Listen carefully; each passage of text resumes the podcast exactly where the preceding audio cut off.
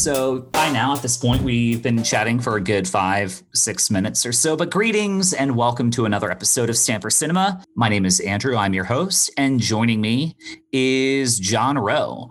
We are doing a little bit of a Star Wars series this year, in which each episode we are going to be taking a deep dive, a not so deep dive, a discussion, a conversation, but we're going to be reviewing the entire Star Wars catalog, beginning with episode one and working our way all the way through the movie that came out. Shit, I don't know. Was it 2019 at this point? I, I think that was right. Well, we're going to cover Mandalorian season two, which that would be more up to date. All right. Well, we're going to cover everything when it comes to Star Wars. The good. Well, I feel like I feel like I, I'm sorry. I just feel like it's important because in Attack of the Clones, we're kind of dealing with Boba Fett, Jango Fett, you know, a couple of Mandalorian mm. jetpack kind of people. So yeah, good yeah. call, good call, good call. So that's what we're gonna be doing. Let's get into it. Johnny Rowe, how you doing, buddy? How's everything going? I'm doing great. I'm doing fantastic. It's a bit cold. Um, cold by my temperature is anything less than 50 uh, Fahrenheit. Um, but yeah, so it's a big cold day, but it's okay.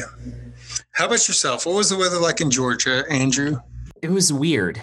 Here we are. We are in we're in February at this point at the time of recording.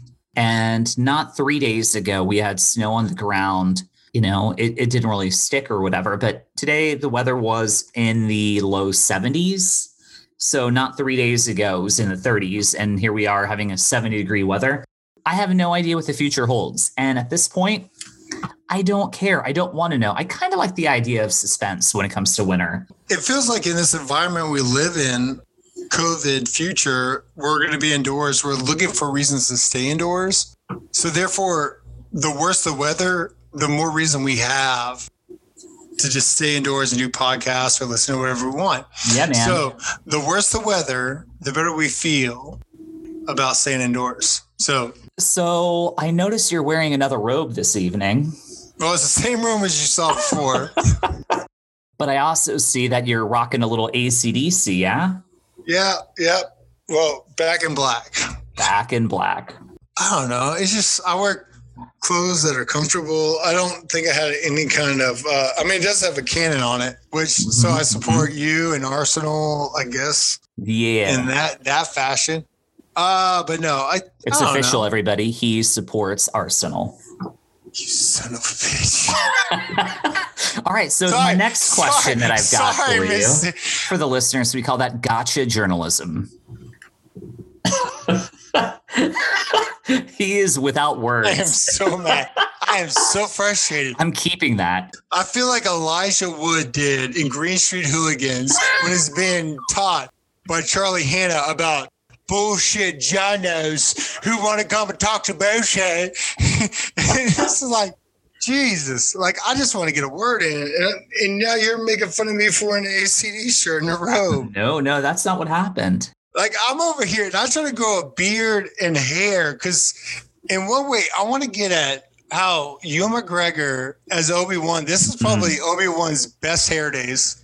Yeah. Like we've seen multiple Obi Wans. This is Obi Wan peak hair. Yeah, he didn't have that stupid braid in this one that he had in the first one. His hair it would look good. His beard looks spectacular. And, and he's not as stressed down as in the third one where he's a warrior. This is pomp. You know, this mm. is he's got some mm-hmm. fluff. Like he's just a regular Jedi, and this is casual Jedi Obi Wan Jedi Knight looking, but looking pretty good. Let's, yeah. Let's not lie. Yeah. Let, let, well, let's get into it. I think last time we started by reading the crawl. Are you opposed to reading the crawl again or having me read the crawl again? Or before that, do you have anything that you want to bring up from our previous episode that you feel that maybe we should cover before we start talking about episode two, whatever the hell the name of this movie is? Well, the name of the movie is Attack of the Clones. Attack Not of the Clones. Too much. I don't have too much to bring up from the last one. I understand that I started calling cannons tinks at one point. and I think at one point I started saying the four originals, where I was talking about Phantom Menace and one, two, three, and I could just pretend like I was, you know, counting Attack of Endor as the fourth. But I, are we even going to cover Attack of Endor? Is that going to be part of this? I don't think there's any reason to talk about the Ewok adventures. You know what I mean?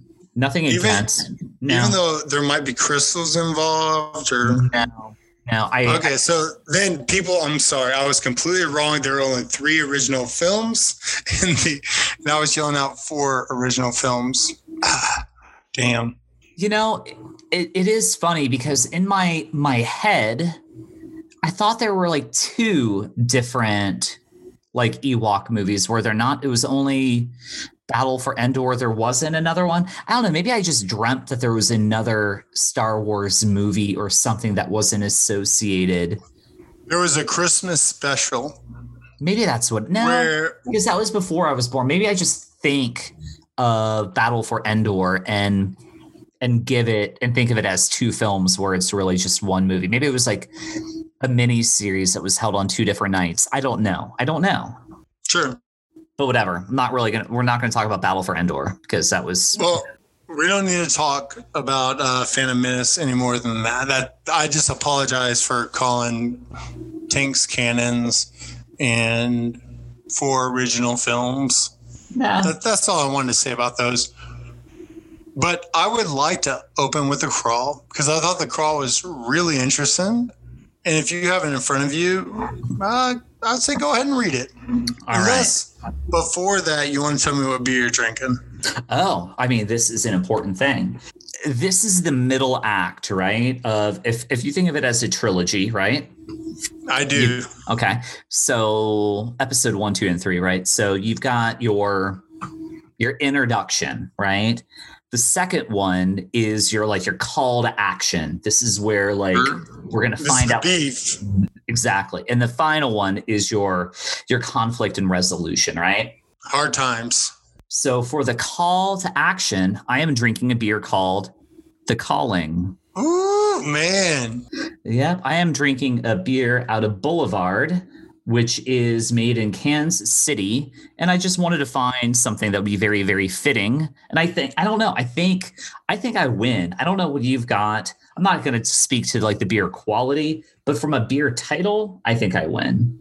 By the way, this beer is okay. I'd probably give it like a six and a half, maybe seven. It's a double IPA, but certainly not the best double IPA I've ever had. It, it's it's fine. Nah, I'm lame. I uh, got a beer called Dos Equis, which I Mm. feel like Dos is two. It is two X's, in fact. Yeah. But when you were saying the calling, I was thinking you were talking about wherever you will go, which I thought might have been a band from the 2000. The calling. Wherever you will go, way up high or down low, I'll go wherever you will go. I thought that's what you were talking about with the calling. No, not at all. In fact, I didn't know that song that you just sang, but Nope, it was lovely. nope. It was lovely. It's it's a good song. all right. It was by a band called The Calling. Now, I remember a band in the 80s called The Call, but entirely different band, entirely different songs. But here we go. We're going to now go back to the, the Crawl. Uh-huh, see? all right. Okay. So here we go. Episode two Attack of the Clones. There's unrest in the Galactic Senate. Several thousand solar systems have declared their intentions to leave the Republic. This separatist movement, under the leadership of the mysterious Count Dooku, has made it difficult for the limited number of Jedi Knights to maintain peace and order in the galaxy. Senator Amidala, the former queen of Naboo, is returning to the Galactic Senate to vote on the critical issue of creating an army of the Republic to assist the overwhelmed Jedi. Is that it? Is that really? Yeah, it- yeah, that's it. Yeah, that's it. One of the great overviews of this show and where it goes is how Amidala is there to vote on if the Galactic Empire should raise an army. Because as we saw in Phantom Menace, each planet had defense of its own place. So this is the idea that there should be one army for the entire, you know, universe. I want to talk about the title really right off the bat, where the, the title is called Attack of the Clones. Sure. Yeah. And- Let's start there. And I don't know, but did any clones attack in this movie? Well, at at the end of the movie, we did see clones attacking the Trade Federation. Correct? You saw the clones flying in. You saw you, you saw them landing to take on weird aliens that we like flying mos- giant mosquitoes. Quite Yeah. frankly. Yeah. Well, and here's the thing is these things we're seeing fly in and getting shot and shooting things. Those things are 10 years old. They're clones, but they're people. They're 10 years old. So are we like the emperor is perfectly okay with 10 year old clones. They just hired 200,000. They got a million on the way and they just threw them right into battle. But these are 10 year old people being shot up against metal droids, but we're gonna get there. So maybe maybe we gotta go back to after the crawl Okay. When uh The terrorist attack on her ship. uh yeah, I would like to talk about that, but before that I would like to talk about the ship. Because we've talked about ships in other episodes, and I think this is one of the prettier spaceships we've seen. Um not quite, you know, not quite as pretty pretty as the Enterprise, but it's one of the pretty like Nubian spaceships uh, are just really nice spaceships. And The way they fly in, I thought it was super cool. The way they come in like a B bomber. Mm, mm. And this is where we're gonna have our battles. You know what I mean? I I thought it was overly done from a CG aspect. In fact, that's one of my biggest critiques with this movie. It's not.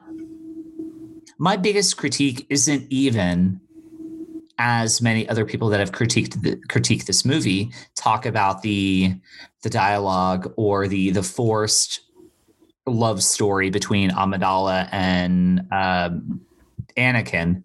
My biggest issue is the over the top CG that felt even more cartoony than episode one. M- maybe the animation was something. Maybe it was also, I thought, the people that handled like the sound mixing and the sound editing. It felt for me very cartoony. That being said, if you just say, you know what, we're going to accept cartoony, yeah, I'll, I'll give it to you. It, it was a more prettier starship. No, it ain't no Starship Enterprise, which just about any of them, even 1960s iteration of the Starship Enterprise is one of the coolest looking ships. Period. Full stop. Like, will you give me like a top 10 list? Starship Enterprise is probably short list of my top three. Let's just go top three ships. And as awesome as the Millennium Falcon is, if you are a guy who likes to drive a 66 Camaro and want raw power SS, hell yeah, that's your ride. But I mean, maybe you're dad and you want economy, you want speed, you want a, a Honda Odyssey. You know, that's your Starship Enterprise. You know, that's get you from point A to point B. My top three spaceships if I'm the captain, one Serenity, just because I'm I'm the Mm. captain of the Serenity. Uh, and I'm two Millennium Falcon, man. I gotta get out there. I'm gunning and running. Number three, you know, I'll take the Enterprise as a as a bounty, like a pirate. Yeah. Yeah.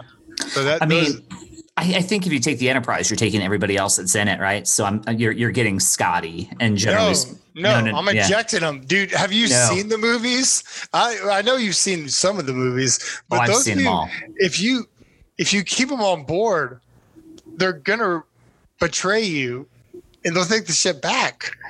Dude, I, I'm just saying, Scotty, like you, you, you want Scotty in your corner. If he's on your side, yes. But I just, I'm a pirate. I just took the ship. Oh, you're stealing the ship. Okay. Yes, I don't want him on my team. He's All at right. some point going to go bring Kurt back from some. Pl- All right, but if you're the captain of the Enterprise, you want Scotty. well, yeah, well, I want Spock number one. He's your number two. But um, Andrew's my number two. hey, all right. Um, I'm okay with that. You know what? I think if like my my favorite spaceships, Millennium Falcon is my number one. My number two, it's my number one. Don't shake your head. It's my number one. All right. No, no, hold on. It was my number two. I'm not Okay. shaking my head. Okay. What I'm thinking about is how there's no other ships that have like a gaming chess set Right. like the Millennium Falcon. Like, I just want to play that game. I don't care if I win or lose. I'm sure if you beat me down twice, like Chewbacca beat down, you know, Mhm. R2D2, Yep. like, I'm sure I would start getting mad at that point. Yeah. My number two is the Enterprise. And here's a little bit of a deep cut just because I think they had everything on the spaceship. And by everything, they literally had everything, including their own like botany level on the ship. And I don't know if you ever saw Sunshine, which was like this independent movie that came out 2007, 2008. It was done by Danny Boyle. But the idea of that movie, and I did a podcast on a on a on a on a friend's um uh, podcast. A good friend of mine, Cooper, he was in my episode one. He ho- he hosts a podcast, and we did an episode on Sunshine. But the name of that ship is the Icarus Two, and the idea of the movie is they they've got an atomic payload, and they need to jumpstart the the sun. The sun is dying, and they need to jumpstart it. And It- on- to, to, to try to jump in, it's basically the they took the idea of the hydrogen collider, and if they could detonate a hydrogen collider into the sun, and it would re-jump the sun. It was called the Icarus Two. Anybody knows anything from Greek mythology? They know Icarus was the man who flew too close to the sun, and there was an Icarus One. That's a plot point that might come up later. But yeah, that would just be my rundown. Yep. But the Icarus Two, I loved it because it literally had everything you would ever need to have in order to survive, unless something horribly wrong would happen. Uh, would happen. But anyway, that's my third favorite uh, spaceship is the Icarus Two. I wish I could remember the name of the ship from uh, Interstellar. Ooh, god damn it. Um, speaking of Interstellar, that my brother, who's been on a few episodes, we're going to be uh, recording another episode, and that's the movie that he wants to talk about. So we're going to be doing an Interstellar episode. Is that too. Matthew? No, well, great, great guess. I do have a brother, Matthew. This will be Nathan. Hey, shout out to both those guys. Yeah, I love my shout, to, brothers. shout out to the Stamper boys. but Matthew, you gotta step up your fantasy game, man. You you beat us all last year, dude. Now you're in fourth place, Yeah, he's in dead last. dude. But he beat us all last year, right? Yeah, he did. He, did. He did. us. Let's yeah. give him that credit. And he's credit where credit's due. and and COVID has been tough on us all. It's so been very tough on all of us. so we can't blame anybody for this year. Um, so have we covered? I think we've covered everything we. No, I'm kidding. We know about the opening crawl, but basically, Do you have it? You want me to tell it? yeah, go for it. All right, cool. All right, so there was an assassination attempt on Padme, and Natalie Portman. Natalie Portman, and ultimately, the Emperor uses it as a reason to influence the Jedi into her. So she brings in Obi Wan and Anakin. And then where they're like, hey, we got to find that assassin. And so they send Obi Wan away, but Anakin goes with Padme. And later on, and after a couple cool shit, but later on, Obi Wan needs help. Anakin goes to help. The Jedi then go to help. But one of the underlying factors throughout the movie is how somebody is able to rise through power. And uh, I think that's the thing that anybody who ever watched this movie should pay attention to is how people can influence the masses. That's what I say about that. I don't want to draw any parallels to modern day, you know, because obviously this movie. You can look at Rome. You can look Yep, at any there you go, point there you in go. time. Mhm, Uh, Rome is what it, it more reflects. I think it's so. how Rome did not want to have an army within the city. Their armies, their legions were outside the city. When Julius Caesar came back, the thing he got before was crossing, I think it was the Rhine in France, bringing his army back because nobody was allowed to bring their army back because they would be too influential. It's too dangerous. So this character of Palpatine, a lot of this movie in the back scenes is about how he's taking power, how he's influencing things, how he's sending Padme away, how he's sending Padme with Anakin. But whenever he suggests that Jedi stay with her. He says Obi Wan should stay with her, but he knows it's it's not Obi Wan. He knows it's Obi Wan and Anakin. He's trying to put her with her. It- This is this movie from Palpatine, the Emperor's point of view, is the long con, and from Yoda's point of view, and in that scene where they're all in the office, is the basically the second scene in the movie. He gives them a look. There, there's this.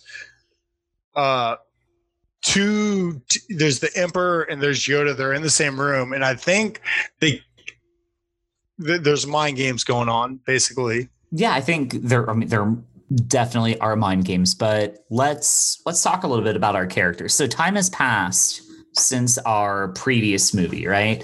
Uh 10 years, I believe to be specific. So when we last saw Anakin, he was like 8, 9, whatever. He's like 18, 19 years old and Amidala is in her mid to later 20s at this point. So there's still an age gap between them, but you know, whatever. We're gonna we're gonna ride it. You know that uh what? so in my head i go 10 16 20 26 because i feel like that's the comfortable age difference where a 20 year old you know they could get with the 26 year old sure.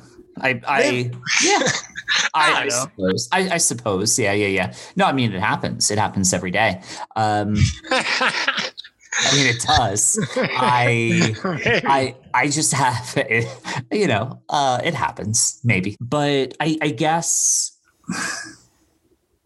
I don't have as much of a problem with with it as I did in the previous one when you know you're you're you're setting up this idea that they're going to be a couple and you're you're having a very much teenage Natalie Portman with a you know nine ten year old Jake Lloyd. And then you do another movie three years later and you've got this 18 19 year old Hayden Christensen with a you know with a uh, with a Natalie Portman uh, actress. But all right fine we'll go along for that ride we now have Obi-Wan Kenobi who Ben Kenobi who is now more seasoned at, in his Jedi experience tutelage what have you who are some of our other characters you've got Well, you got the introduction of characters like Dooku. You also got Jango Fett. Mhm. So I think within this movie, you got a lot of Coruscant, you got Naboo, you got Tatooine, and those are all ones from the first movie. The only other planet is Geonosis. A lot of similarities. The only new characters are Jango Fett and Dooku.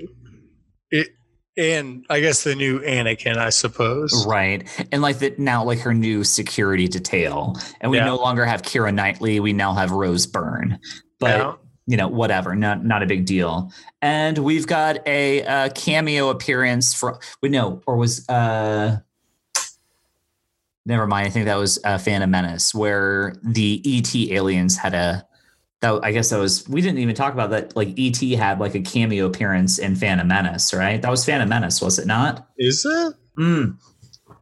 When they had when they were in the like the the giant senate mm-hmm, and they mm-hmm. were showing all the different like I, but before you go and tell this whole story, are you sure this didn't happen in episode three? oh maybe it's episode three okay all right maybe probably I admittedly I I I'm just trying to think No, no, no. I I do forgot. know. I do know of an ET reference, Mm, and I kind of think it might be when the Emperor is taking power, and he is declaring the first galactic city. yes that's what yeah yeah. And So that's and at that episode three? Yeah. okay all But right you do have you do have scenes similar in both all three episodes, right? right right yeah And I think that's one thing that this sh- show does, or what they were trying to do, was kind of expand the inner core of what the Star Wars universe is. They show the planet double time over. They show Naboo. They show Tatooine, a planet we're used to.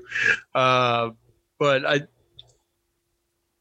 I think in a way, this episode is a very Coruscant re- representative episode. Like Mhm. it, that's what they invested a lot in. right? I fundamentally agree. There, there was a lot more time spent on Coruscant. Uh, a lot of the money and special effects went into Coruscant. They wanted to establish more of this particular city planet, even so that they were giving like expositional dialogue about what the city was, and you got down into like the lower trenches of the city, and that was good. I, I think I, I, guess maybe a good way to go with it because I don't. Where last episode we really tried to break down the entire movie scene by scene. I don't want to do that. I don't. I want to focus on things that like scenes that I thought were good, maybe some scenes that I think were bad, and give more an over of an overview. But to have a 15 minute dissertation on what happened in minute 43 through minute 53, I think from an editing aspect, it's a pain in the ass. So I want to make it a little bit more conversational on things that I think worked within the movie and things that didn't work within the movie. Now, what I feel is when we get into some movies that I feel that we're a little bit more passionate about, because I think you and I are both kind of like it's part of the story. I don't think this is the most important chapter, but at the same time, I think there are some things that worked really well in the movie. And I would say, even though I think you and I are a little bit of a disagreement on it, I would say I enjoy this movie slightly more than episode one. You said that actually on our first pod. It was one of the things that was actually edited out. I listened for yeah. you actually edited it out. And I actually have it in my questions. And I was wondering why. I always thought that's where we should start, but I want to hear. Why did I edit it out or why no, do I like no. it more? Why do you like it more? So there are a few things. One, even though I feel the dialogue is still very, very weak, I, I feel that Ewan McGregor tapped into his role a little bit more than he did in episode one. Even though I don't think he had a lot to work with, I fundamentally believe that he was enjoying himself. Now, granted, there were some things that happened in the movie that I didn't necessarily agree with. We're supposed to believe that Obi Wan Kenobi is one of like the best Jedi Knights, and well, we find out that his apprentice is a little bit more advanced than him, and then he gets his ass beat by a 70 year old freaking Sith uh, later on in the movie. So he's not as sharp as we want to believe. We are we are going to talk about these fights later, right? Oh, of course, of course. Okay, okay. Just just curious. All right. Yeah, but, but you're right. Yeah, yeah, yeah, yeah, yeah so he's not as smart as the guy he's training and he's not as strong as the the old man who kicks his ass you know? And again he got his ass beat even by a uh um a mandalorian it, i do want to say it's important to know that his own apprentice says he's as powerful as master windu and as wise as master yoda. Like obi-wan does have the right qualities by dialogue. We never see it on camera. In fact, we see it we see it contradict like contradicting, like contradictory each time. He he is bested by his Padawan, who observes uh, the little slugs in the room first. Oh, whoa, whoa. He's like, oh, I sense I, it too. Hold on, but, I, I think we got to go back now. I think now we got to restart because we're, we're basically at the beginning of the movie. Mm-hmm. Like, we're at the beginning of the movie. All right, all right. So, just for our listeners to hear, within the movie, there's an assassination attempt. Then all of a sudden, they go into the chancellor room. There's this real duel between Yoda and Palpatine. That's really what's going on. And ultimately, they decide. Palpatine goes, "Hey, Jet Jedi, you should get Obi Wan to hang out with him." When he's really just saying, "Hey, yo, get Anakin to hang out with this girl that he really likes. That's what he's really saying, people. But point being is they go in there and they're riding up this elevator, and there's this. I don't even know if you'd call it cute. Maybe you say it's awkward. Maybe you say it's bad writing, but it's like them riding up the elevator, and it's supposed to be like Anakin being like, "Oh man, it's been ten years. I love this girl," and Obi Wan is you're just going, man You've never been this tense, not since that one time whenever I was about to die. And the cool thing is, is Jar Jar goes, Oh, Obi Wan, Miss happy to see you. And he's like, Obi Wan. And they walk off and they're like, Hey, hey, Padme, come look at him. And she's like, Obi Wan. And then all of a sudden, Padme is like, Annie, You've grown. Annie, you've grown. And so she leaves the room. He kind of makes her feel uncomfortable. And maybe this is one thing we'll talk about how 2002 eye contact might be different than 2020 eye contact. Speaking of eye contact, am I wrong or did uh freaking Jar Jar Binks straight up look directly into the camera and, and smile at you? Uh, In that same scene. You never saw that? I didn't, I didn't, I, I didn't catch that one. You're gonna have you have to go back and watch that. So like like right when all that's going on, he's like walking. Jar Jar Binks straight up looks at the camera with a smile and then kind of like turns his head again. It's like you you motherfucker. So is this the CGI stuff that makes you mad? No, no, no. When I am kind of curious of your idea of like how I guess in is there a difference between blue screen and green screen? And is this the early screen and now today is crazy different? at the end of the day, there's nothing really fundamentally different between blue screen and green screen. They're both the same thing. Just from what I understand, there's less conflict when they try to re-replicate it or try to combine the different colors and everything that they're using except the the resolution input that you're getting is better. Uh, there's there's less i don't know whether it's fragmentation whether it's other shit terminologies that i can't think of off the top of my head. The the picture uh, quality is better. The resolution is better on a green screen versus a blue screen you know if Avatar was blue screen or green screen? oh it definitely would have been green screen And this movie is blue screen, correct? no i'm pretty sure it's green screen Okay. What Yeah. would be a blue screen movie? probably probably an indiana jones last crusade probably a batman 1989 but you know I, I'm, I'm throwing those out there but that could be a good conversation and in fact i don't even know if i'm really 100% accurate it's just what i think i know i'm not I'm, I'm I'm a storyteller. I'm not like a visual effects guy. I, I just know what I think looks good and what I think looks bad. But. So like my strength, if I say my strength, like you know, uh, I, I like to believe my strength. yeah, your push ups. Yeah, I like to believe my strength is is understanding story structure and are you perpetuating the plot in not just plot, but are you perpetu rather are you perpetuating the story in plot and inter- like interest and intrigue, or are you only perpetuating a plot or perpetuating story in plot alone? well, if you don't mind, Mm-hmm. I feel like this is one of those where the emperor is the one who's escalating the plot or escalating the intrigue. hmm He's only in a few scenes, but he's in the background who connects Anakin and Obi Wan, and then they go off on do their thing. But he's, uh, you know, and he's always there. But later on, we meet a guy named Count Dooku, and he turns out to be the leader of this other separatist movement. And you find out at the very end that ultimately the two people who are about to start this war are friends, and they're about mm-hmm. to just throw all these lives at each other, basically to take down the Jedi to overthrow power. Yeah, yeah. I mean, at the at, at its core, that's really what Palpatine and his little minions are trying to do. Yeah, Darth Tyrannus.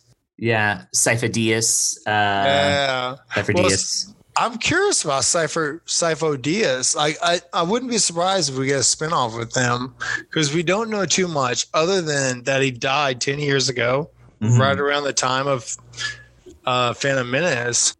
Wait, what was Count Dooku's Jedi name then? Uh Darth Tyrannus. Darth Tyrannus. Okay. Yeah, so he's the one who Jango Fett says, "Oh, I uh, never knew uh, Sifo Dyas, but the guy who employed me was Darth Tyrannus." Right, right. Was that your uh, Jango Fett voice? That is, yeah. Which do you want to have a, a fun discussion about Jango Fett, Mandalorian? I think that I think we should have this little, you know, uh, jetpack fun filled talk right now. Cause Do it. let me all right. Well, I wasn't all right. So Fine. You, the main about it. thing- I'll give you something. the main thing I was gonna say is if you watch this film, you're gonna see some crazy stuff.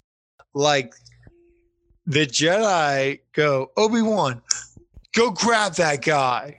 And so here's the thing is you're Boba Fett and you're in the cockpit and your dad's loading up, he's packing up his gear, and you're about to fly out. And all of a sudden this guy comes running out with a blue saber to arrest your dad. Like that's a problem. Like your dad didn't do anything wrong. And so like you're like, yeah, no, get out of here. Pew pew pew. You're trying to like shoot this Jedi. You're fighting this Jedi at like 10 years old off your dad. Your dad survives and you fly out of there. And you know what? The Jedi doesn't let down. The Jedi tracks you down. And your dad is like, get off my case. And one of the coolest scenes of the whole movie is really this like little uh, Jedi Boba Fett uh, cockfight scene, this plane scene. Do you know the scene I'm talking about? Yep. mhm. If you want to talk about it at all, but I really want to talk about the depth charges. We're in cinemas. If you remember being in the theaters where they would just drop and go boom, boom. That was pretty new to cinema, man. But I just want to get in the head of Boba Fett, young Boba Fett, and this is his life. A Jedi came out of nowhere to arrest his dad. His dad went on the run. The Jedi tried to track him down. His dad kept on running. And then he saw another Jedi cut off his dad's head. So I want to have a Boba Fett conversation at some point. It doesn't have to be in this episode, but uh, those were some of the things in this episode I saw that made me want to have that conversation. There are a lot of things about this movie that I like, and a lot of things about this movie that I don't like. And I like that we were introduced to Boba Fett and his origin story. I didn't like his origin story. I like the idea that we got it. I didn't like it, but fine. This is what George Lucas decided to create for one of the most beloved characters in his cinematic universe that only had about three minutes and a half of original screen time. But this is the origin story he's going to get. Fine. All right. I don't like it, but it is what it is. I still like that we were introduced to him. I still like that we were introduced to his father. I I those are the things I like. I don't like how simplistically he was wiped away in the film at the end of the day, you know, and just a a silly fight scene at the end of the movie, which I thought was they, they wanted to have a final battle, but instead of doing it in space, they were going to do it on a planet with They they wanted Mace Windu to have a kill. right. Basically, that's the writers are like Mace Windu needs to be a badass. Well, that's a badass. So he kills he kills him. Yeah, it just wasn't a, it just wasn't a fight. I mean, it was kind of a fight, man. I mean, He deflected four shots and then lopped off his head. You know what I mean? gonna- Like we'll talk about the Coliseum scene scene later, but within Jango Fett, what I kept were curious about was is that actually Boba Fett's armor? Because like in the Mandalorian, it made it seem like like that was important armor to him. Yeah, to my knowledge, that is his armor. But when I look at it, it's all fresh. Right. Well, we're seeing it 40 years later and it's deteriorated a little bit. And I I just want to make sure, like I guess the pec and the ab muscle. uh defense muscles. I don't know what you call Right. those shields. I just want to make sure they're in the same place. Because one thing I noticed from the new one was like he was wearing black, but I like I like, and I'm not a Chargers fan or nothing, but I like my Boba Fett in powder blue, like that. You know Yep. that You know what I'm talking about? That powder blue, man. Yeah, I mean he got he got, he had uh, some different different metal like protective things or whatever. I guess I don't know. We do get to see a Jedi verse Boba Fett, basically. Like everything we waited for Luke versus Boba Fett. This was the fight we were looking for, right? Yep, I think so. I think we- so. And we kind of got in this movie.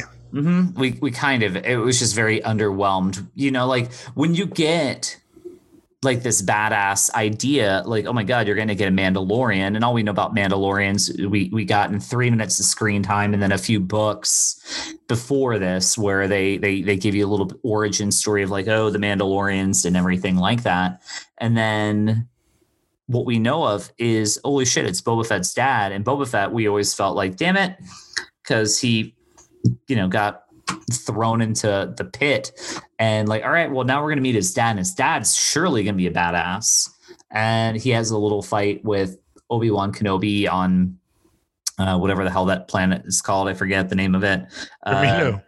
Camino, thank you. And that's that. They have like their little space adventure, and then they're on the little mosquito planet, and and then Mace Windu deflects a few little laser beams, and then knocks his head off. And it's like, come on, you're going to introduce this character and kill him in the same movie? It's just I What? Just like Darth Maul? Just like Darth Maul? They they did the the movie before that. Yeah, and again, you're you're introducing you're introducing your best villains and killing them off in the same film. But the villain the villain the entire film is Anakin. I think that's I think that's the thing. Then maybe write Anakin better. All right. I I was waiting for this one, but uh this was my top question for Andrew. I was waiting till the end, but Andrew, can you please tell me the difference between a writer, director, a writer director, how they coexist? Basically, that that that was the end. Question mark. so the difference between a writer and a director and a writer director. but but also how I well like George Lucas in in episode one was a writer director. Mhm. So in this one, there was well, he was both, but you get. All right, let's go back I to think- I thi- I think let's I- go back to Star Wars, and let me try. And if you can clear it up, that's cool. And I'm happy for the people who listen to how he clears it up. But in ep- all right, so Star Wars, you got George Lucas. Empire Strikes Back, you got a writer and a director. And so it's the idea of how you could be a writer director, you could have a writer, a director, how people can coexist, how you have power in one hand. And really, and no lie, because it's kind of Palpatine level, how producers would hate a writer director. That's the back end question. That's the second part I want to know. So basically, a screenwriter is creating this this idea of what you would see cinematically. This idea of what you're going to see. He's writing something on a page. The director takes what what's on the script and he's responsible for what the DP, the uh, director of photography, the guy who's shooting it, the guy who's shooting is your director of photography. So he's responsible for what the DP is doing, but also how the actors are delivering lines and the emotion that is being relayed by the actors and what is being filmed by the director of photography. The director is just essentially seeing, all right, these are how the actors are de- delivering the lines on this page. This is how the director of photography is filming what we should be watching. But the writer is the writer is just the guy who, who who's creator of the original text. You know, like how people interpret. To use another thing, like Constitution is a written text everybody's a director how you want to interpret that written text and how you want to project that written text visually and that's that's if that analogy makes any sense to you, that's where I'm where I guess I'm trying to go. I think that's great. No, Okay. I get it. Yeah. It- and you can use it for good or bad. Exactly, exactly. And and that's why there are really really great filmmakers, some of the the finest ever. Your Alfred Hitchcocks, right? Your your Steven Spielbergs. Well, Well, this film, this film in particular is about good versus bad, right? mhm. Like, but I think in this film, what they're trying to show is that Jedi and Sith aren't that different in their teachings, only in the way they influence them. Because the Jedi, what their main goal is peace within the galaxy, and the Sith feel like they are down with peace, but they feel like they're best if they can enforce it.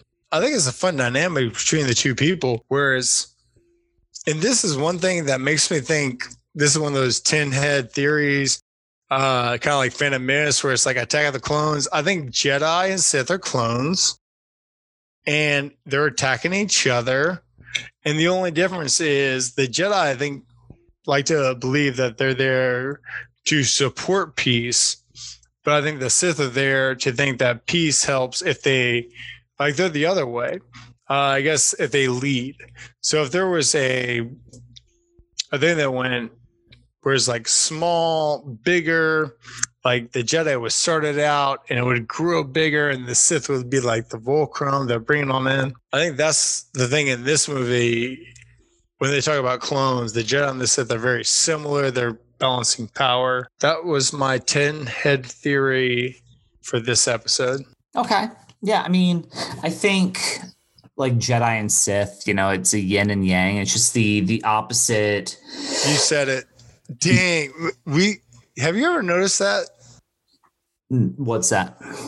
I, and maybe I've said this before, but yin and yang. I'm pretty sure we've said it every episode we've been on. Really? Is that our phrase? You have to wait for we to say yin, yin and yang. I I almost want to guarantee it. Uh, Mm. Now, by almost, I mean I'll get a tattoo. This is like um, Andrew uh, 43 Rainey. Yeah. but uh nah, yin and yang. But so many movies we talk about, and I think the balance of art, we have balance. So I think and so. yang is maybe we should get a couple yin and yang tattoos together. There you go. Yeah. We'll we'll you'll have one side, I'll have the other. Or Do, we'll both do you do you have a tattoo? I don't. I don't have a tattoo. Not even in the Navy. Your, your Uh. Navy boys never like. We're like, let's go do it. We're in Portugal. It's actually one We're in Croatia. Yay, Croatia! It, it's really one of my. It, it's I don't have many regrets except for that girl in Sardinia, um, Oh, but shit. um, the one that got away. No, um, yeah, Where's my phone? Sardinia. yeah, she was lovely. Um, anyway, uh, I had a moment for a second, but no, I.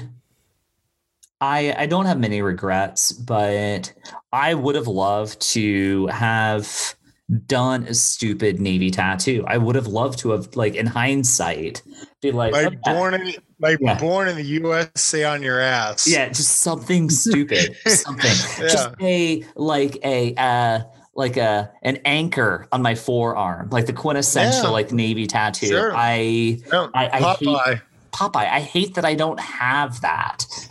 Maybe I'll have to, you know, maybe uh, John, you know, Johnny Bones and I, we're just gonna do something stupid. So we'll have our our pals tattoo. Like, yeah, like, oh, oh, this stupid tattoo. Yeah, this is this is I, uh, myself, my best friend. We we got joint stupid tattoos because, you know, pals, man. I'll tell you what. I'm down to get pals, but I think we should get him in North London alongside a a Tottenham and Arsenal tattoo. You get yours, I get mine. We get pals underneath it, man. I think you're on North something. London, in North London. Yeah. So I get. I, then- I, Yeah, you get you get your you get your gunner tattoo. I get my cock and spurs, man. And then underneath it just says pals. pals. And then we go up to Scotland for the whiskey festival. Oh, dude. Listeners, are you hearing this? This is something that's special. Don't tell them about Aberdeen, bro. Aberdeen's the secret. yeah, you don't fuck with the Dons. But um, You don't fuck with the Dons. shit, I don't even I don't even know. I guess at, at its core, at its core, this kind of goes back to the original question we you you know that you asked me, and there have been several other questions we've gone on different tangents. But what I like about this movie and why I like this movie more than the previous one is the fact that one, I, I my favorite character in the whole trilogy is Obi-Wan Kenobi, Ewan McGregor. But it's no coincidence. He's my favorite actor in this whole franchise. I love Ewan McGregor.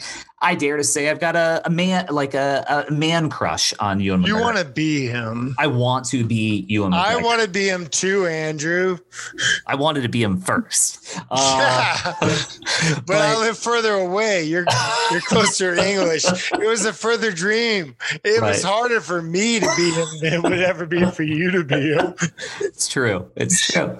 Uh, but can we can we just say something about Ewan? yeah, let's do it. If if you didn't realize he comes from Star Wars royalty. And so like being Ewan McGregor is being Star Wars royalty. If you could Mhm. be Ewan McGregor, so what I like about this movie is it's Ewan McGregor. Two, it got less childy, even though I, I still thought it was very childy. I, I didn't have an I wasn't tracking a, a 10 year old kid anymore. And that was easier for me to be invested in the story. Not that I'm against kid adventures. I love the Goonies. I love Stand By Me. I love a myriad of other uh, Monster Squad. I love tracking a movie that that are about kids.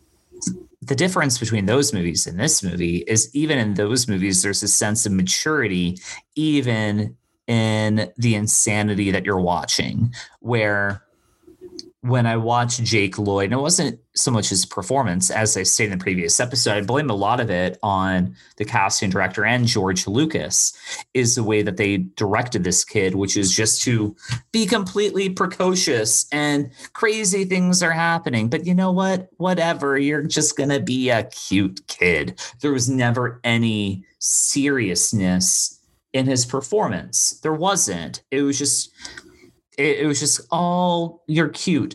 Like I I never ever was invested in his journey. And this Anakin, although I don't think Hayden Christensen was a good actor, I think they were both equally meh. But there was a level of maturity and I think that come I think that goes back to George Lucas just not necessarily knowing how to write like you can still tell the story of a 10-year-old kid. Stranger Things have told have shown that you can write a story about 10 11 year old kids and it still be captivating and the stakes are high and you're invested in them. I was never invested in Jake Lloyd in episode 1. I just wasn't. And that by by omitting him it was easier for me to go on this journey. I'm not never mind the fact that they virtually deleted jar jar binks from the movie entirely except for three scenes in this movie but i feel the subject matter was sharper. The dialogue wasn't good. The love story i thought was forced but i'm talking about things i liked. The things i liked is i, I liked that tonally this was closer to what Star Wars should have been tonally. And performance wise, I thought Ewan McGregor had tapped in more to his Obi Wan Kenobi. And those are the things that I like. And as a result of it, and yes, the other thing I like is we were introduced to Boba Fett and his dad. Those are my takeaways. Those are the things that I enjoy. I like the Camino sequence. I thought it was a little bit over the top with the with the computer generated stuff, but those I, I felt technology aside, I, I think those are the type of scenes that would still work in a Mandalorian uh, series versus the that red planet. But anyway, I just want to talk about the positive things. I don't want to beat up uh, the movie when I'm trying to talk about the positive things. But anyway, Nice. Can I can I bring it back in if it's okay? please. Well, and you may be able to assist me on this. I think you might be able to, but with Anakin Skywalker, we're going through a hero's journey, right? Yes. And as a storyteller, can you just tell me the finer points of a hero's journey? Like the son who doesn't know his parents or is estranged, who has come up and who has royal blood or something. Can you, as a storyteller, can you just give me the the basics of the hero's journey? Right. Well, so when it comes to the hero's journey, there are so many different different versions of it, but the idea of the hero's journey, I mean, it goes back to Greek mythology. It goes back even before Greek mythology. Fucking Gilgamesh, like the oldest story that's ever been told. If the story is your father was killed, you killed the guy who kills your father. That, yeah, like that. Maybe I'm a, I'm a person. I'm just gonna let y'all know. I'm a person who believes in primative things. I think that's a primative thing. That if somebody killed my father, I would want to kill that guy. Yeah. Yeah. Um okay. So the hero's journey, how it works in the way that I know of it as a storyteller, and Star Wars is very, very inspired by Joseph Campbell's hero's journey. What? Yes. Superman as well. Uh, I was just damn it. I was just gonna name other other heroes' journeys. Oh well, I mean there there are plenty, but I'm just using Star Wars as an example because George Lucas was heavily inspired by George Campbell's idea of the hero's journey, in which you're in your ordinary world, right? So in the case of the original trilogy, the original trilogy, because it's perfectly outlined, and that's maybe part of the reason. And it's a great. Uh, I'm glad that you brought it up in this episode but it's perfectly illustrated in the original trilogy, right? You've got Luke Skywalker and he's in his everyday world, right? He's still, you know, he wants to hang out with his friends and he has to freaking grab stuff for like power converters and, you know, drink his blue milk and blah, blah, blah, all that stupid shit, right? Well, he has a call to adventure, right? His call to adventure is he has to retrieve his robot that has disappeared. And he meets up with this old crusty white dude, Ben Kenobi, and they they watch this video. And this video is Princess Leia saying, Help me, Obi-Wan Kenobi, you're my only hope. And Obi-Wan Kenobi turns to Luke and says, You you have to help me. Like that's literally a call to action. The call to action is Obi-Wan Kenobi saying, You have to do this. And the next thing that happens is your your refusal of the call.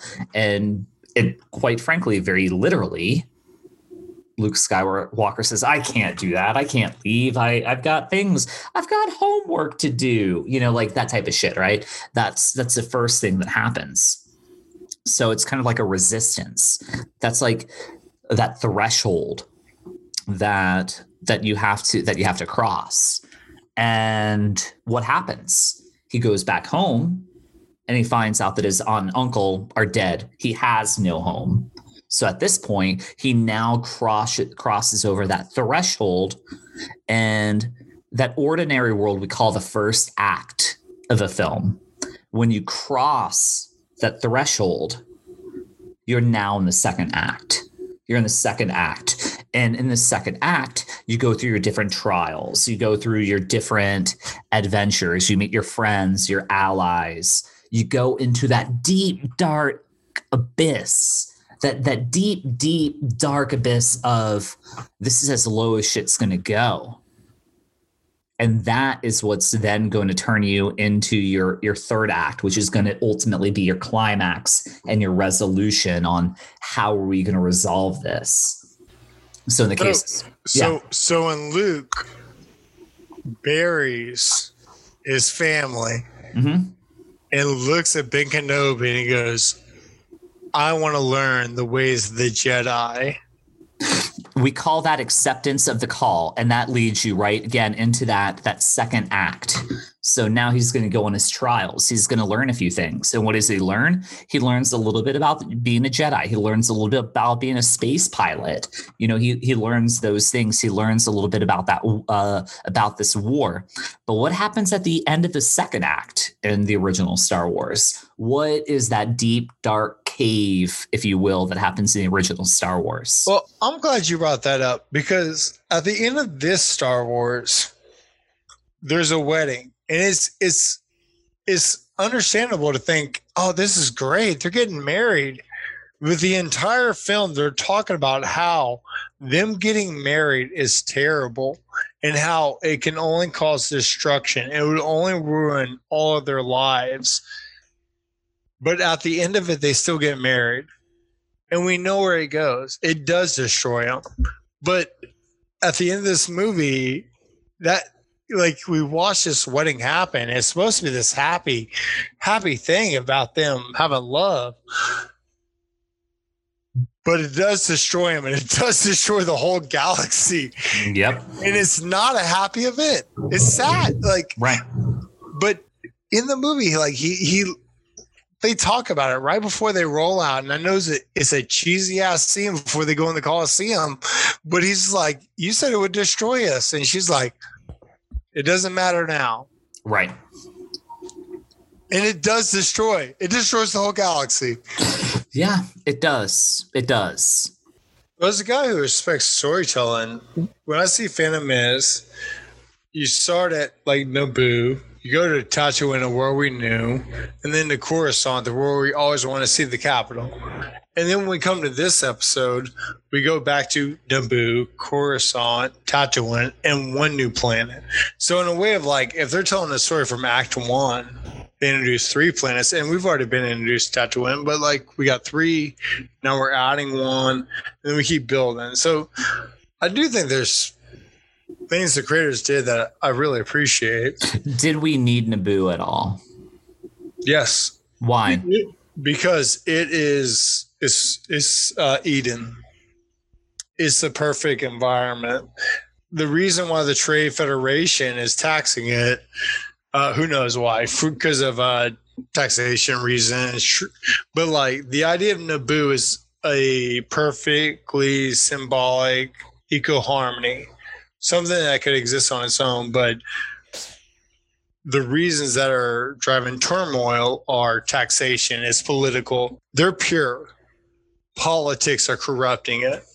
So, like, Naboo's a perfectly fine planet, but all of a sudden, Naboo has gotten basically brought down the whole republic. And it wasn't Naboo's fault. It got used because it was a peaceful planet. Is Switzerland?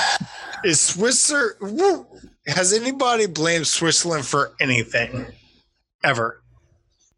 Even making knives. I don't think I don't think a Swiss Army knife has ever stabbed anybody. Why they put holes in their cheese? it's possum corks.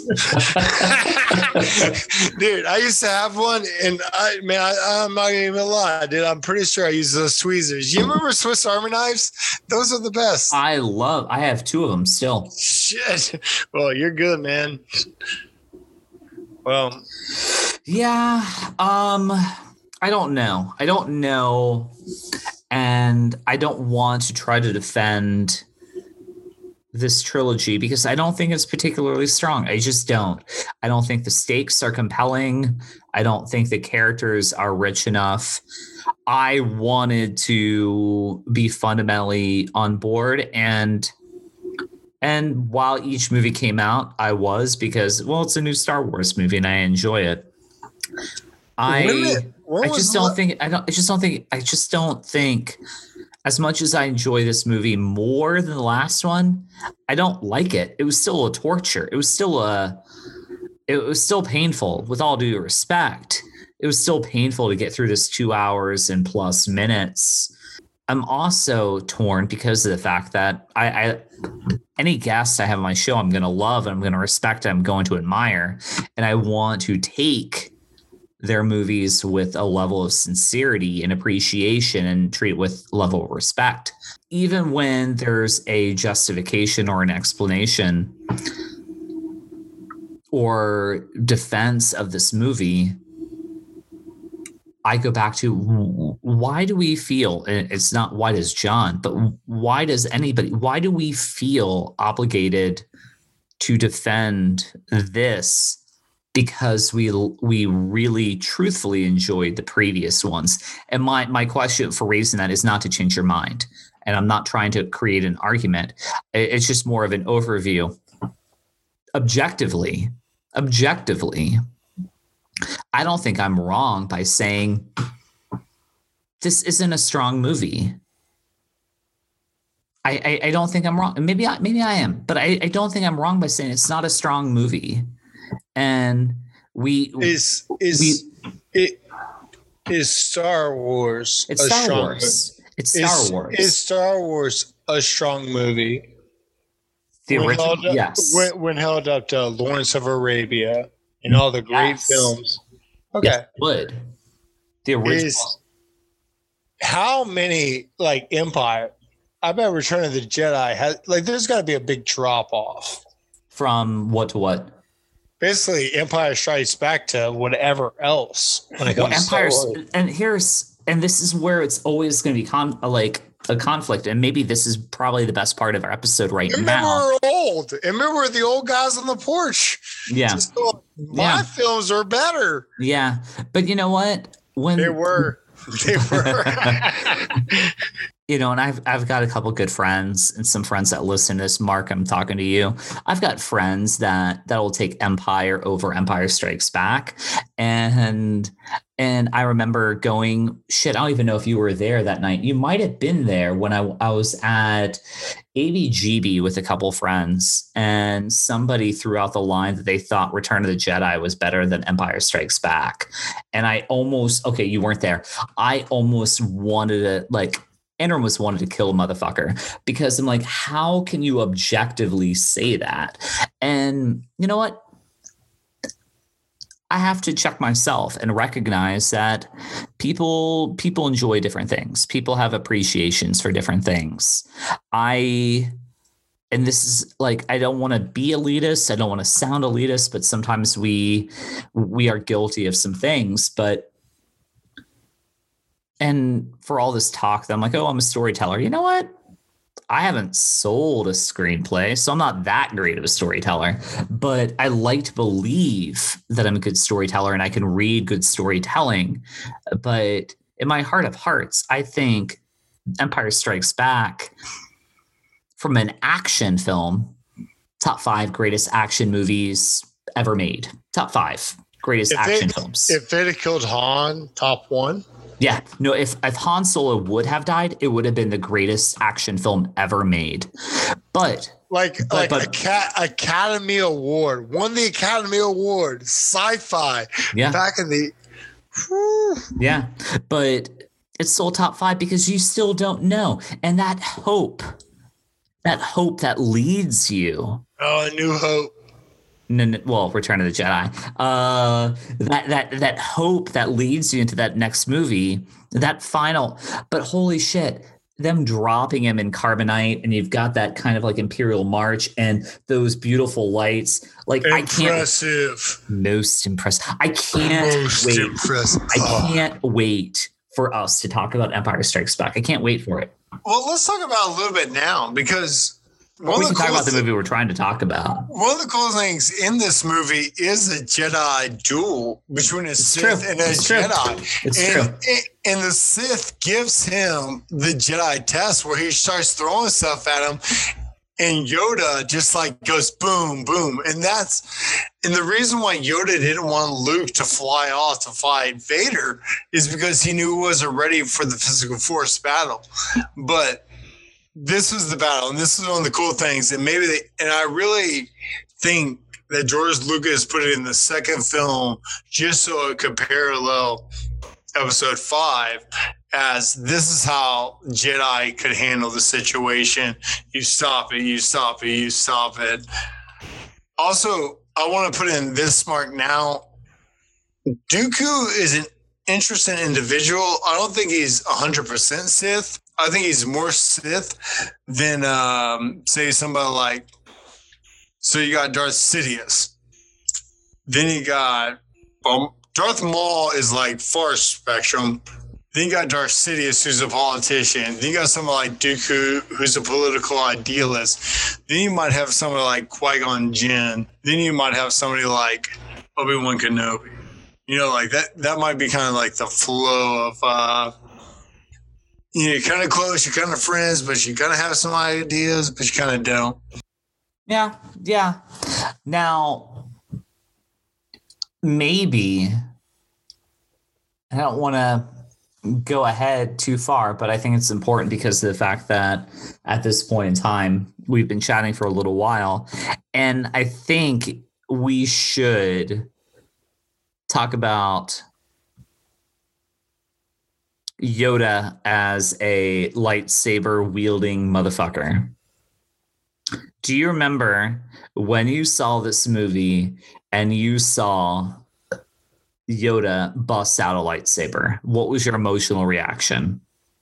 So this uh no, I didn't see it on opening night because people actually cheered when he walked in. Yeah, I did.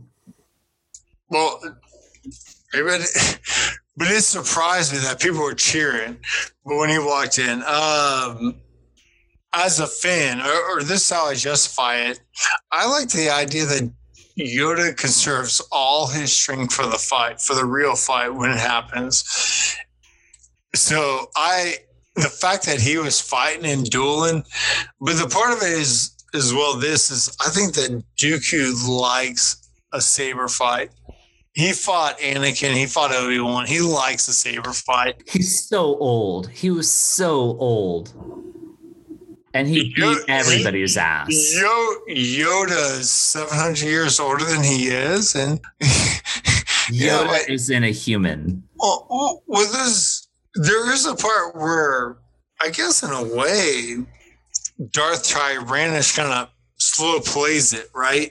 Like he, he kind of nails Obi Wan and he hits him in the arm, hits him in the leg, drops him.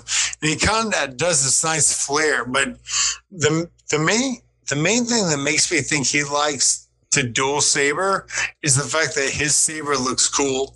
So like a guy who actually wants to have saber battles wants to have their saber here look cool.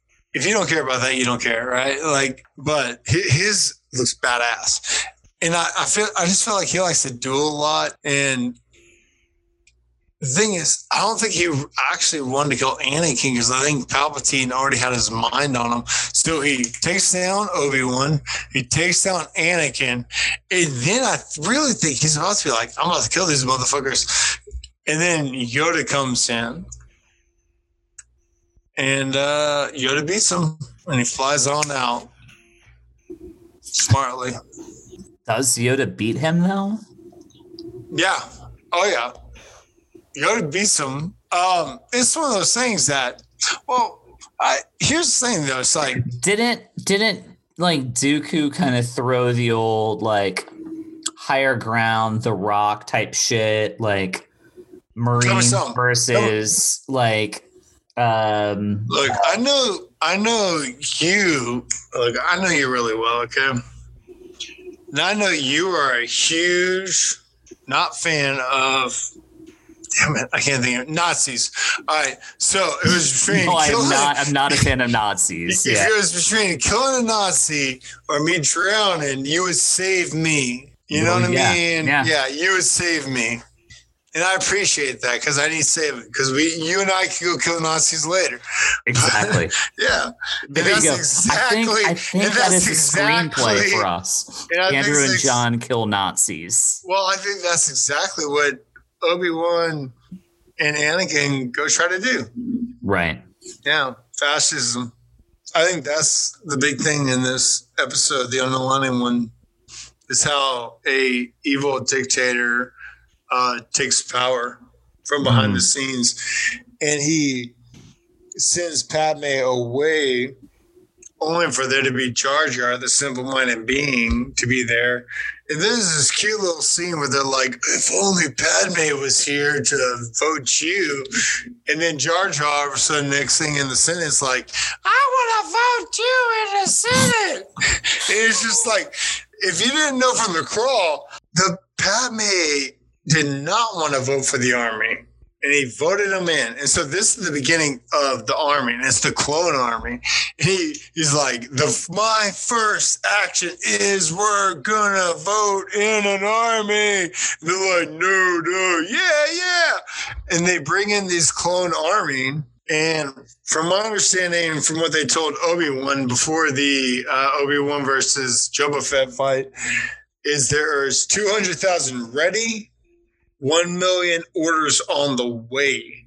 Correct. And so this is the origin of the Star Troopers, even though I think after these clones, there aren't anymore. I think we see in Han Solo that they start uh, putting regular citizens into the army. But uh, man, by the time you get to Geonosis, shit gets whack. All right. So, John, we've talked for a long time already. And I don't know if we really really scratched the surface because it's a hard thing to do when we're we're getting into and I apologize if I'm speaking out of term, but we're talking about we're, I mean we're trying to undertake a nine a nine film saga plus some really really good one-off episodes but as far as I'm concerned, these are the least interesting ones of of the bunch.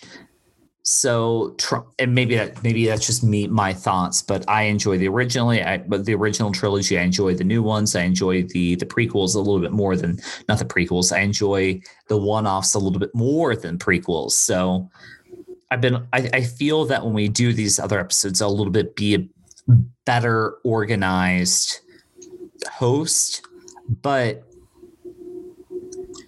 Andrew, are you just are you just trying to say you're waiting for better movies? Yeah. You just want to get all these crap yes. movies out the way? Yes. One thing I appreciate about us doing these movies is I feel like we're doing our homework. I think so. There think is a there is a reason why we're doing these movies. One thing I remember about these movies was after they were all done, and you know how much I'm a fan of top fives. Mm-hmm. Well, let's say after Revenge of the Sith came out, what was your top five Star Wars films? There were only six available. And I feel like this was the movie that was easily left out in those days. So, uh, so after quote episode three, what is my top five? Yes. Okay. My number one Empire. My number two, the original. My number three, Return of the Jedi. My number four, Battle of Endor. yeah, Battle of Endor. exactly, Battle of Endor. Uh, Oh man, I, um, but you got to like that. That's the thing with me. Well, you don't have to. I'll, I'll say, but I'll, my thing I'll, is, I'll, my say thing this is, one. I'll say this one. Well, you say it now. Yeah, I, I say it now because I like this one more than episode one. So I don't remember what my emotional attachment Yeah. is for episode Well, three. To me, to me, let me let me throw you back. Maybe maybe I'm a, a little close because I'm younger to the generation. I don't know.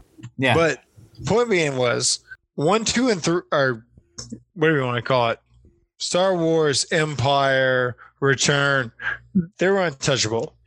And then was the other three. And it was episode three. And then it was between one and two.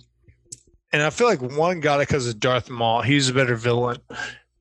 And so when for 20 years of my life, this this movie was considered perceivably the worst movie. okay. Now, not saying that is the case, but for a long time, that's the way I saw it because episode one had this, episode three had that, and four, five, and sorry, Star Wars Empire Return. You know, they're they're the Mount Rushmore. I, I I don't have any reason to argue with you. I'm not I'm not gonna you know die on any of the prequel fences. You know what I mean? Like I'm not gonna defend them. I my my justification isn't because I I think it's a good movie. I just my justification was it had less of the things that I disliked about the original. Now, if you can take the things that I enjoy the most from the original and the things that I enjoy the most from this movie, then you know what? Maybe it's a good movie. Maybe, Yeah. maybe, Yeah, you think so? maybe if you get rid of 10 year old Anakin, make him a 20 year old Anakin, Okay. and and you have Oh, Darth shit. Maul, and you have no Qui Gon, and it's basically the way that it's told in the original. By the time I met your father, he was already an accomplished. Blah blah blah blah blah. Then you know what? Maybe is the word is the word accomplished said?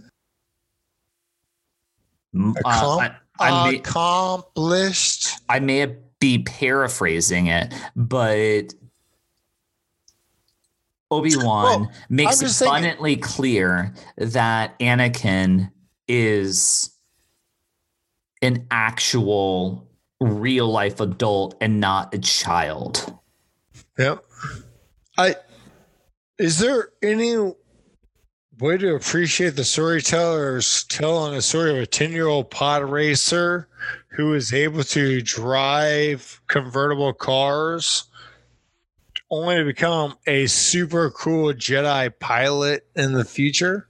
Man, you're, you're not you, but you as in the figurative you. You're just trying to sell shit at that point. You know what I mean? You're not trying to tell a good story. He's trying to link it in. want what like this opens up a can of worms that'll lead into a lengthier conversation the the point at the end of the day is i don't know what Did you want Han Solo to be Luke's dad? I mean, did No, you I- just I want necess- a, did you just want a star pilot to be the dad? no but why do you have to introduce like why introduce at 10 why not introduce at 3 why not you know like why not introduce at 17 why introduce at 10 years old you're trying to other than like oh you want to buy this emotional journey of this character that he had this horrible fall from grace. You know what? We recognize that in return of the jedi when he's like let me look at you with my own eyes and you see luke talking to his father where there is that sense of regret you don't need to paint that person as a 10 year old to try to drum up like sympathy or empathy you know what you could have just as like this whole idea of younglings bullshit which the, Whoa! Whoa! Whoa! Dude, don't go there, man. i don't think i'm wrong here No, no, no. I think that's here's the thing is that's what Anakin wasn't. So when we get to episode three where he rolls in and kills those younglings, it's because he was what they could never be. So like the first scene, oh, he's too old, blah, blah, blah, blah, blah. He gets a Jedi assistant and he goes on this episode they have such positive reinforcement to the young younglings. And actually i want to get to this because there's this can we talk about a little bit about the movie? So there's the scene and one of the great things about the movie is you get a great Jedi temple. You get a great layout of how it works. But you go into the library and Obi-Wan's there and he's like, Where's Kamino? And there's this old Jedi lady. He goes, Well, if it's not in the system, it doesn't exist. Oh, it doesn't exist if it's not in the system. And it's just like, oh, well, I guess it doesn't. And he goes talks to Yoda, and he's with some younglings. And the younglings are the ones who are like, oh, well, maybe somebody deleted it. And it's cheesy as shit. I get it. But what they're trying to say is how the old Jedi are so like thinking they know everything. But the younger Jedi, you know, they're more open minded. And then all of a sudden, like, oh, I guess somebody must have gone in and deleted the information, which I'm guessing was Master Sifo-Dyas, just to throw a name out there. But the point being, when I get to this is Anakin, his whole life was rejected for not being old enough. And there's a scene when he walks in, I'm like, why the hell is he killed? Like, I want to go see, I want to see him fighting Jedi's. I don't like the scene where he walks in and he just kills a bunch of younglings. But the scene's not about him killing younglings. It's about him killing everything that stood against him. Those younglings represented children who were just like, oh, they're the Republic. They get to go freelance. Oh, they get to be Jedi because they're in the Republic. They're young enough. And he was the one who was out. And he walks in that room. And one thing about becoming a Sith is sacrifice. And that, and we're talking about Revenge of the Sith, but that when we get there four hours from now, that's a that's a hard that's a hard scene where it gets to. But you get in this you get in this episode, you see the younglings, and uh, they're all nice and nice and pure, but those are those are city younglings, man. Those are the ones who got gifted life. And those are the ones who get cut down by Anakin later. And it's sad. It's sad. Stupid. It's stupid. It's so fucking sad, man. Stupid. Um, not you. You're you're fine. Nah, but it's just no. it's just ridiculous. All right, let's do a final act of not necessarily the final act of this movie, but things you liked, just broad level things you liked, things you didn't like. What worked, what didn't. Coliseum scene. Okay, columns, Colosseum. What did you like?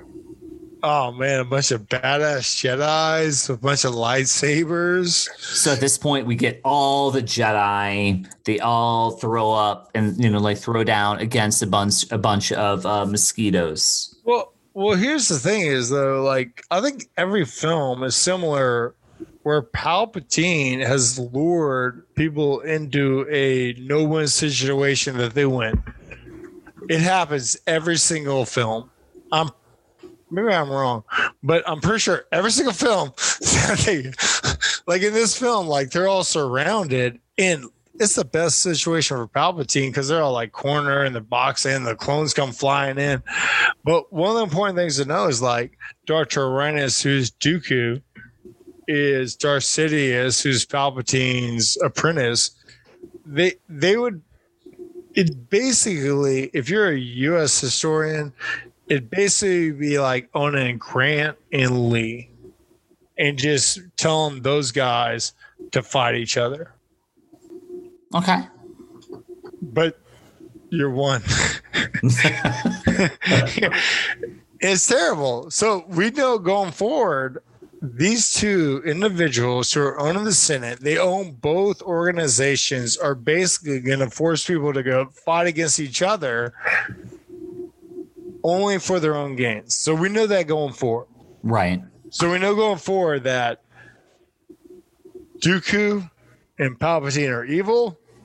Obi Wan's a good guy, and uh, you know Anakin, you know he's up for grabs. He's up for grabs. He's very much up for grabs. Okay. Anything else that you liked about the movie? The music, Okay. Yeah. Music. I like how they uh, made C3PO more retro. I felt like he looked uh like he had a big ass thing on his forehead. I feel like he didn't look as clean cut as he did in the newer films. So I feel like they downgraded him. All right, let's talk about characters for a quick second. Okay. What did you think of Yoda? When I saw the movie, I loved the idea of seeing Yoda with a lightsaber. Initially, upon original review, I may have clapped. I'm, I I know I enjoyed it. Like like oh look at Yoda. This is everything that my fanboy would have loved to have seen. But then in hindsight, you analyze and you're like, well, that's ridiculous because he's super CG'd, and I have a hard time with a CG Yoda because I think of him with the puppet and Frank Oz as Yoda. So seeing Yoda with like facial muscles and everything, it's weird to me. It's just weird to me. And I, it, it takes me out. I'm fine with Yoda being a little bit younger. And if he's gonna lightsaber fight as a puppet, great. But just the the over top over the top animation that they used, it it was distracting for me. All right, I get you. Um, there's a scene in this movie, and it's it's probably terribly dumb, but there's a part where Obi Wan finds his mom, Shmi. Mm-hmm. Now, Uh, If the- Anakin if- Anakin finds his mom. sorry, if a village of sand people kills your mom, would you kill them all?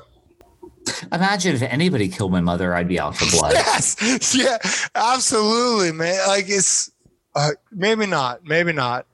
No, I I would definitely be out for blood. Eh, sorry, like in in maybe not the women, maybe not. I don't the children. begrudge Anakin for It's a hard scene in the movie. It's one of the hardest scenes in the movie. But they killed his mom, and he killed them all. And he has a scene where he just it, and he blames Obi Wan for holding him back because like Obi Wan's not a father; he's a brother. He can't. He, he doesn't have the same dynamics as a father. He this entire film he never gives him. He doesn't really give him positive support. It's more like a, a jives, and I think that's one of those things that wash throughout it. But um, he's so frustrated within that scene, and Padme, you know, gives him a little bit of comfort. Mhm. And there are times within this film where he's just like, you know, whatever you want, I I'm ready to go with you. And they get married in the end. right. And and and it's the shades of how he would be with the Empire. That's what they're trying to show is how he'd be willing to be committed to somebody. But it's, it's just sad to see. No, it's certainly not ideal. But yeah, if somebody kills your mom, you kill them all. Yep, let the bear mark sort them out. I like it. I'd mentioned as a kid, I thought about Anakin would be hunting down Jedi's and doing all these things. This was the scene that I didn't like. I didn't see. Like I thought he'd be hunting down Jedi's. This is the scene where he would he killed a bunch of village people because they killed his mom. That that's what led him to the dark side. That's what led him to revenge. That's Yeah. the reason why in episode one, Yoda didn't want to let him in because he had feelings to his mom. You know, dark side, Lisa, hate, hate Lisa, whatever. You know, and then all of a sudden, and he goes and he finds them, and, it, and it's great. You want to know a little fun other thing I heard within this that may or may not? So they have this little date on Naboo, him, Anakin, and uh, Padme. Mhm. And she was like, oh, I like this guy. I don't know what his name was. Espinosa. I don't know. He's like, he had this dark curly hair. And I'm pretty sure in episode three, he has dark curly hair. and all I got to say is, I'm pretty sure she said the first guy she ever liked, Padme, had dark curly hair. And I know for a fact in episode three, he has dark curly hair. And I think he does that for her. Mm. I think Anakin's the guy who will sacrifice. I think he will sacrifice for his wife. He will, you know, I feel like I did a bad job because I was trying to justify that this film is basically Romeo and Juliet had they not died. Like it was like an inter interregnum period of like two people who were not able to marry each other, but they did marry each other, but they also didn't die th- through suicide. I don't have too many critiques with that. I just don't want to talk about the writing of William Shakespeare versus the writing of this film. Is that a But- little Bill Shakespeare? I mean, I want to say that Romeo and Juliet writing versus the writing of this, not same level, but structurally, story wise, I see where you're going with that. I do. I do. yeah, it, they, they're doomed. They're doomed to fail. They are doomed to fail. and, in, and in the and in the movie they say this will end us this will this will be the end of us and right before rolling out they go well really it was natalie portman the woman la femme finale i can't remember how to say that word but point being is she kisses him and she's like it doesn't matter anymore but that but one thing is he says to her was you know what? Love gives us a reason to survive. Love gives us hope. And they do win. They win in the Coliseum. So, in a weird way, she's like, Love will doom us. And he's like, Bam. But love saved them. But also, love just happened to destroy the entire galactic empire. And that's the tragedy. Dude, I mean, that's what happens, man. You know, God dang. love, Sad. man. Yeah, love, love, love, love, Keep going, keep going. love, love, love, love, love. There's nothing you can do that can ever be done. There's nothing you say that can't be sung. There's nothing you can do, but you can learn to play the game. It's easy. God damn, I, I love when Johnny Bone sings and serenades. It's so good. John, I think while we may not have covered everything in this movie, I think we've covered a few things here and there. And maybe it's our, not our most analytical episode, but I also think this is the episode that we're like, all right, let's get through this one so we can get to Revenge of the Sith and and talk a little bit a little bit more um important things that happen. This was like again, as we talked earlier, a little bit more of that call to action. And do you feel that there was a call to action that would segue you segue you into a more attractive third episode? The next episode? If you saw this movie, would you think, all right, I want to know what happens next? Okay. Well, I would. And so, and so do you too. Come on, man. If you're a Star Wars fan, you gotta know the end. I will say this movie had a Um, higher critic score than the previous one. Well, that's good enough. I don't give a shit about that.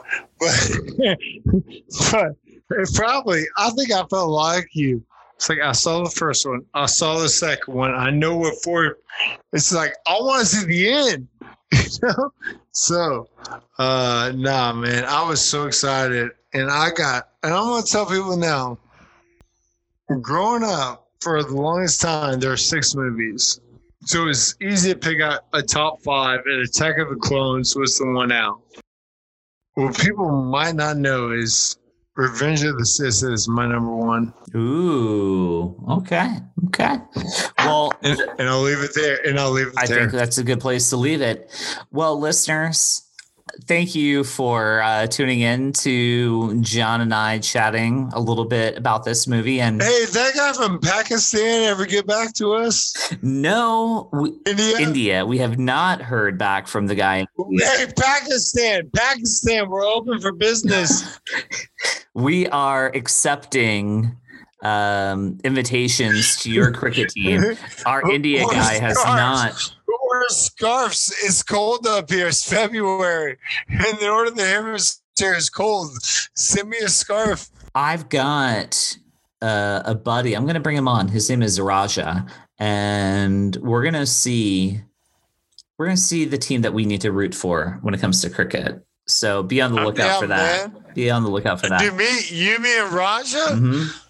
I'm down, man. Yeah. Let's do this. Let's shit. do it. Let's do it. All right, Johnny Yeah. Bones, always, always a pleasure, even when both of us seem kind of uh, apathetic to talking about the movie that we're talking about. Well, can I just say, all right, the last thing before I leave.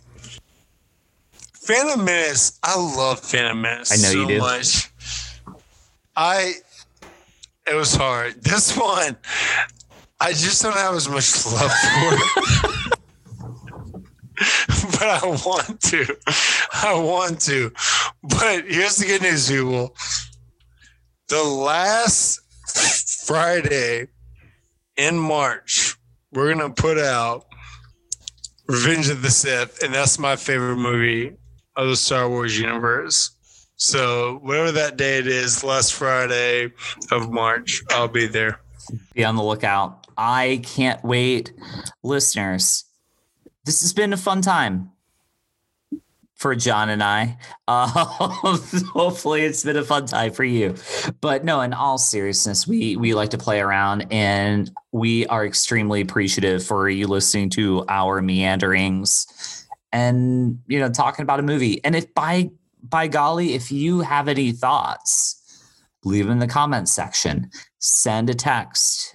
You know, whatever it is, like, listen, subscribe, do all of that stuff. Let us know as always, it's an honor and it's a privilege to be sharing this content with you. And we'll see you next time on another episode of Stanford Cinema.